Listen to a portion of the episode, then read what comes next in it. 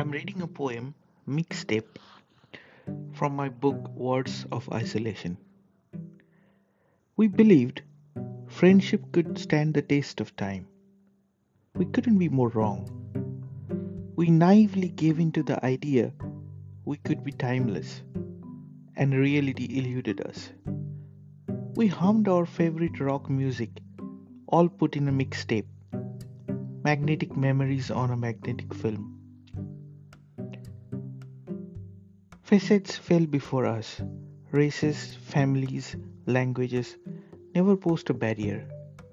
We were go getters, treasured knickknacks, sulked sometimes, or laughed at our failures. Time wrote some of us off.